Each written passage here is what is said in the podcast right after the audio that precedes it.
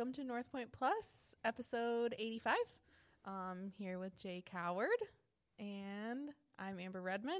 This is my first time hosting, so we're going to see how I do. You got it. Yeah. You got it. You've got the powerful microphone. It's going to go however you want it to go. You're in charge, Amber. That's what that means. That gave me anxiety. Thank you. So, Jake, you preached yesterday, Eyes on Eternity. Mm-hmm. First Thessalonians chapter 2. That's right. Okay, cool. And can you give us an overview? Yeah. So we jumped in for in our Thessalonians series here, Eye on the Future. So we're kind of looking overarching of this idea of keeping an eye on the prize of Jesus' return, things like that. We haven't gotten into the meat of that yet because we're still in the first couple chapters of First Thessalonians. So it's a lot of introductory stuff. Mm-hmm. Rick laid a lot of groundworks for that last week.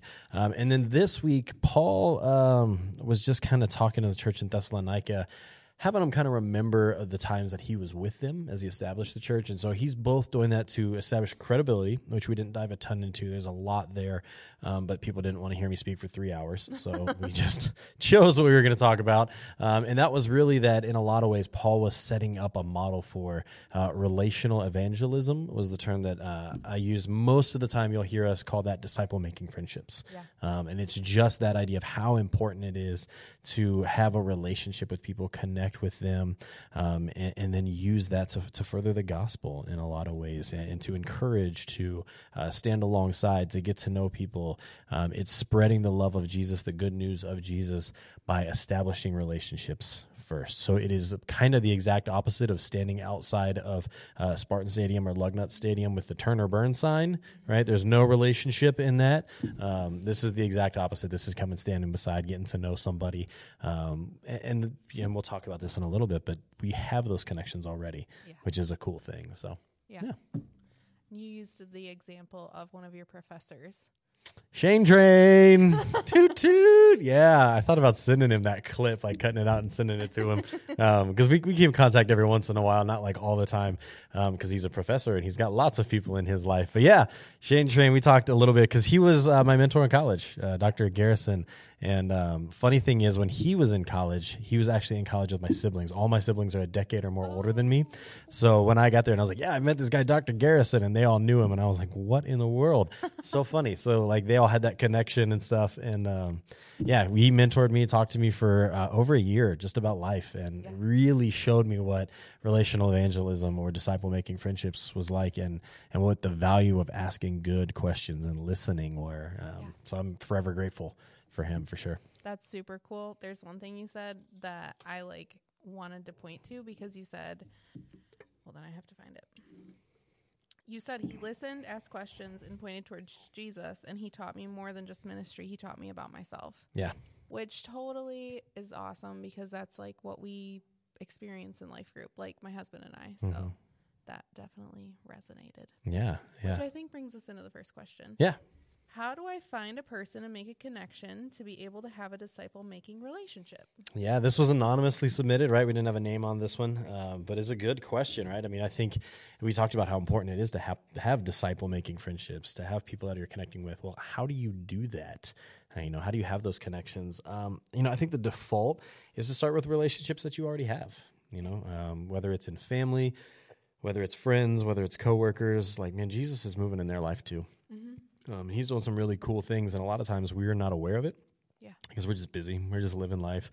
I got 2 kids and one on the way, so we're just surviving right now between Shopkins and lack of sleep and Miss Rachel and Bluey videos. We're just surviving at times, so you don't always see those connections. But I think it just starts with recognizing you've already got really good relationships in your life, so leverage those, have those, become a better friend by listening more, become a better relative by listening more. I know everyone's had like flashbacks of horrors of Thanksgiving in their head in that moment, but that's okay. You'll survive. But it's just having those connections and then recognizing when those Jesus moments occur, when someone's talking about something and the Spirit moves and it just says, hey, you need to share your story with them, or hey, you know what, that Bible verse that you were doing in your study, like that applies a little bit here, or hey, what about these questions? And the reality is it's not culminating for a moment. Like I said with Dr. Garrison, I don't remember a moment with him. I don't remember something he said that, like, I'm going to get tattooed on my forearm so I see it forever. Like, none of that happened. We just talked. And he had great advice all the time, but he let me talk more. And he just bought coffee and asked good questions, and we chatted and we developed trust. So there are those relationships that we have naturally. And I would also say, if you feel like, hey, I don't have that connection right now, pray about it. Oh, yeah. Stop and pray and just say, hey, God, I want to be obedient. I want to have these relationships because not only do I want to pour you out to other people, but I also recognize the value in having that poured into me. Yeah. So how do I do that? What are those connections? Can you kind of reveal those? Can you bring those forward for me as well? Because that would be incredibly helpful. And it's also why we are incredibly intentional as a church. We believe people go further, faster spiritually in relationships with other people. It's why we're a groups-based church. And so we have connect groups, we have life groups, we have care groups, we've got intentional ministry for women, intentional ministry for men. And in all of those, we're just trying to create arenas for people to be around other people, to have these disciple-making friendships take root. And sometimes they take root really quickly, and sometimes they take a little bit of time. Yeah. And that's okay. Sometimes we want an answer right now. We live in a microwave culture. And it's crockpot. Let's just be honest right now. We're going to crockpot everything when it comes to your spiritual life for the most part. It just takes time. But we create those avenues. So maybe you're not a part of life groups or a group or something like that. Test it out. Try it out. Get to know people. Go to the upcoming women's study that's coming on. We got men's studies that are coming down, life groups that are going all the time, an apologetics group that's going. It's just a great way to meet people, begin to develop those relationships, and disciple-making friendships are going to formulate out of those. Yeah, no, definitely. I agree fully. I wanted to say, too, you said that your mentor had great advice, which is always a good thing. But sometimes, like, when you're creating those relationships, it's not about giving advice. Yeah. It's about those things happen. But like you said, we're starting the intentional ministry to women and the groups that are starting this week. One of the things that I have been saying to our group leaders is advice has its time and its place, but a lot of times what people need is not advice. Yeah. They need to know that they're being heard and seen. And so, I guess I probably need to hear that more often. Yeah, it's timing, right? The reason he had great advice is because he didn't have a lot of it in a lot of ways, because I got to do most of the talking about what was going on, and he just listened and was smart enough to filter through all of that to what the core of the things were, ask me great questions about that.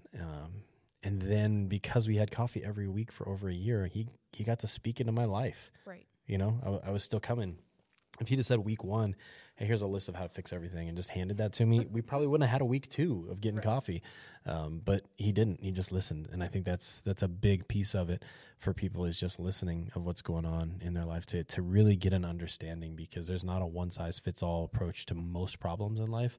So understanding everything that's involved with it, and then being able to speak into it when you get that permission to do so, and that relationship's established, the trust is established, those kinds of things. But once again, it's not microwave, it's crockpot. Yeah, it's crockpot. Right. It's a friendship. It's a relationship. It's supposed to take time. It's supposed to be long. Yeah, that makes sense. That's really good too. I know that for us, Life Group has been just a pivotal, spiritually shaping event. Yeah. We've been in our life group for probably 5 years. And the thing that's interesting, so Rick and Deb are our life group leaders. And well, that's just cheating. That's why it's been so pivotal and all this other stuff. That's cheating. Probably it is. I always say, like, he is our pastor, but he's also our friend. So that's not why we're there. But the thing that's interesting that Rick said to me recently was, like, how different Jake and I are in taking things in. And so he's like, when I get intentional with Jake, I go do stuff with him. When I get intentional with you, we sit down like this. Oh, yeah. That's gender. That's gender. I don't know if I'm allowed to say that, but I am going to say it. It's gender. Like, women want to get together and they want to sit across and have a conversation. Guys, it's so surface level if we do that. We'll talk sports. We'll talk weather. We'll make a few jokes, job, crack stuff, wisecracks here, this or that. But if you get us doing a task together, and we're standing shoulder to shoulder, side by side, working on something, yeah. Oh man, you're more likely to get stuff that's going on. You know, I'm going to go hang out with friends and we're going to watch the draft on Thursday night. Nice. Because we like sports and are bored apparently, or just want to get out of the house. And so we're going to watch guys have their name called and walk across the stage, and we'll talk a little bit about that. I imagine life stuff will come up. Yeah. But we're also all going to be looking at the screen, right, and next to each other, because men communicate best when we're not looking at each other's faces, and women connect best when they are eye to eye. It's just a funny thing of how we're made, I think. But it is a funny, or how our culture has done it, or whatever it is. It's just a thing. Yeah, yeah. I think that's good though to know, like when you're creating those relationships, like paying attention to what it is that is the person needs. Mm-hmm. You know. Anyway. Yeah. So we also had another question from Dan Ermutlu. Did I say that right? Dan Ermutlu. Dan, the apologetics man. Come on, Dan. So it says in Acts 17, 1-4, Paul is in Thessalonica, and it speaks specifically about his method of outreach. It says he reasoned with and persuaded some of the Jews and a great many Greeks in the city. Not to underestimate the relational factor here, but it also seems like Paul used an apologetic approach with the Thessalonians. Thoughts? I love this. I feel like I'm jumping into a battle royale with Dan right now where he's like, no, apologetics are the answer. And I'm saying, no, Dan, relationship is the answer. What are you talking about, right? Uh-huh. And I love Dan. Dan's a good friend of mine. He's a personal friend. And he has a great heart. He leads our apologetics group on Fridays right now. And if you have questions and you just want to like really get into the nitty gritty of apologetics and the study of kind of persuasion and reason of like, hey, does it really make sense for us to believe these things? How in the world could we still have a world after a flood? You know, if there was an actual flood, and like answer those kinds of questions. Dan is really good at digging into that kind of stuff. And he's got a whole community there with him that they do fun stuff. Got a great heart behind it too. That's the best part about it. Because you can get like argumentative in apologetics. Dan doesn't do that. And that group doesn't do that. That class doesn't do that. They do that group together because they're just looking for good answers and good conversations rooted in love. So it's a really cool thing. I would highly recommend that apologetics group that we've got going on as well. But yeah, so basically Paul is really cool here. Paul uses both knowledge here and he uses persuasion as we read. As Dan said, Acts chapter 17, Paul goes to the temple here 3 weeks in a row, and he's reasoning, he's persuading, he's having conversations to point out that, hey, Jesus is the Messiah and this is how it was filled. And because he does that, like it tells us people's eyes were open and they became followers of Jesus. And then we get to his letter in First Thessalonians, and he talks about wanting to share life together and not be a burden and going through hardships and being side by side, and that people were enthralled by that and came to love Jesus. And so it's like, okay, well, what is it? Do you have to have all of the knowledge? Right. And you have to have the answer and the argument and be persuasive? Mm-hmm. Or is the real knowledge really not as important? You don't have to have the degree, but you just have to have the relationship and be connecting with people. Mm-hmm. The answer is yes. Yes, right? Like we want to think these are two diametrically opposed things, and they're just not. Yeah. They work really well together. Like it makes so much sense for Paul to walk into as a missionary who is Jewish, right, to walk into the synagogue and go, hey guys, have you thought about this? Jesus guy, look at this. He's fulfilled all of our Old Testament stuff. In fact, he's God. And like have this conversation in a public forum where people are listening, and it's all about debate and going back and forth. Like it makes total sense in that time period and in that setting for Paul to do that. Yeah. He didn't do that like every day or all day. He would have gone and eaten dinner with people. He would have been working side by side, making tents because he didn't want to be a burden. So he's got his business going on here too, his little side hustle, right, to do ministry over there. He's bivocational Paul, and he's doing making tents, working side by side, having conversations with people about it as well.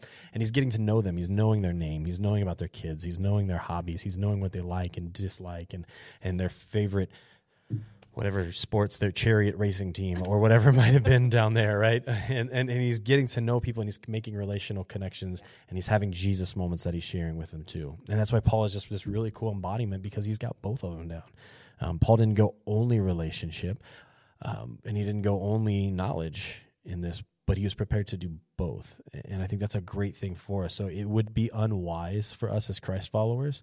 And Scripture talks about this of being only on milk and never going to the meat, of just kind of always never just diving into scripture to get the answers, right. You know, and it can be scary to do. I've had multiple conversations with people that like they're beginning to think about stuff. Maybe it's through eternity or it's just hardships in the Bible. And they begin to think, and they're like, I don't want to question it too much because if I do that, I'm going to have a crisis of faith, in which I tell them all the time, go have a crisis of faith. Yeah. Like, go question that, go research it, have tears, like cry about it because it's painful and hard and hurts you, and then come out the other end and you'll realize you love Jesus even more. Because if it's true, it's so good, and there's incredibly good, logical, reasonable answers to believe what we believe. It's not some crazy Harry Potter, J.K. Rowling writing that's, you know, fun, but, you know, not real. It's genuine. There, you can research and find these things out, and the Bible proves itself again and again and again. It's not illogical to believe in this, and the more you dive into that, the more God's going to reveal himself, and it's going to be fantastic. On the flip side of that, if you have all of the Bible knowledge in the world, mm-hmm. but you're not willing to love people and meet them where they're at, yeah, you got to exercise those spiritual muscles, right? You know, if you can eat all of the scripture and all the Bible knowledge and have all that, but you never exercise those spiritual muscles, man, you're just a fat Christian sitting on the couch with all that you got in there. Right. You got to exercise and get out and run and use it and share it with other people. So it really is both. And that's just a beautiful, beautiful thing. And if we were doing a passage and we were talking through Acts 17 and First Thessalonians 2, we'd have pointed that up. We only chose First Thessalonians 2, Dan. I want you to do Acts 17, man. I'm leaving it out there for you. We do a study on Acts 17. We'll talk about that important piece of it, which also does remind me, I'm going to pop in real quick. Yeah. We did get a third question, but it was about First Thessalonians chapter 4, yes. And we're just not there yet. So we're not ignoring your question. We got your question. We will answer your question in a couple weeks. I just didn't want to jump the gun on it, and then we'll kind of embrace it as we get to that point. So I just want to say that. We didn't say that at the beginning, but I want to make sure that comes up. Yeah, no, that makes sense. Well, I think that's really good. Like you said, like exercising all of those spiritual muscles and also just reframing it as they are all spiritual muscles, mm-hmm. and not just relational, not just the knowledge piece. Mm-hmm. I have a prayer in my one of my war rooms that just says, like, God, help me remember to put my hands on my life, and that my life is not an interruption from like what it is that I'm learning from you. Yeah. Because I can get caught in that a lot, often, too often. Yeah. Yeah, for sure. For sure. Yeah. Well, I don't know. Do you have anything that you wanted to share from your sermon that you didn't get to, or? No, I don't think what's interesting about that, you know, I was looking at that, and this happens so many times when you're preparing like a message at times. There is a ton in First Thessalonians 2 we didn't even get to. Yeah. Like there are verses that I feel like we read together that we didn't dive into, and you just can't. This is still a little bit of a 1,000-foot view of Thessalonians. And, you know, if we sat down and really just dug through all of this, it'd be a year-long series to go through these two chapters, which are books, which would be great. But, man, we love not having everything answered because we want questions like this. So, you know, just a reminder, if we're talking through a passage on a Sunday and you're like, hey, it said this, and we didn't really address that. Right. We're not avoiding it because it's a hard topic, but we're also just not trying to have 4-hour sermons to cover everything for you as well. We're kind of just picking and choosing as we move through on some of this, but we would love to answer those questions on this kind of podcast. And then the only other thing from me is, you know, if you want a disciple-making friendship, once again, man, we would encourage you guys to check out some groups, whether it's this women's group that's starting this week. Yep. Of God's unbreakable promises that are out there. Yeah, jump on in about that. Okay, so we had our event Friday. It was really exciting, mm-hmm. really fun. If you guys came, thank you. No guys actually came. So gals, thank you. There you go, yeah. It was super fun. And also, it's not just about the event. It really is about the disciple making friendships. Mm-hmm. And what you called it, relational ministry. Relational evangelism. Yeah, relational ministry. Relational evangelism. I like that a lot. Well, it's about that. And so I hope you join the groups. We really want you in the groups. But also, like, your example of your mentor taking you to coffee. Like, mm-hmm. it doesn't have to be complicated. And so if you're like, I can't do the group, it's just not in my schedule, it's not going to work, I hear you. I understand that. I hope you'll come eventually. But also, don't let that stop you. Yeah.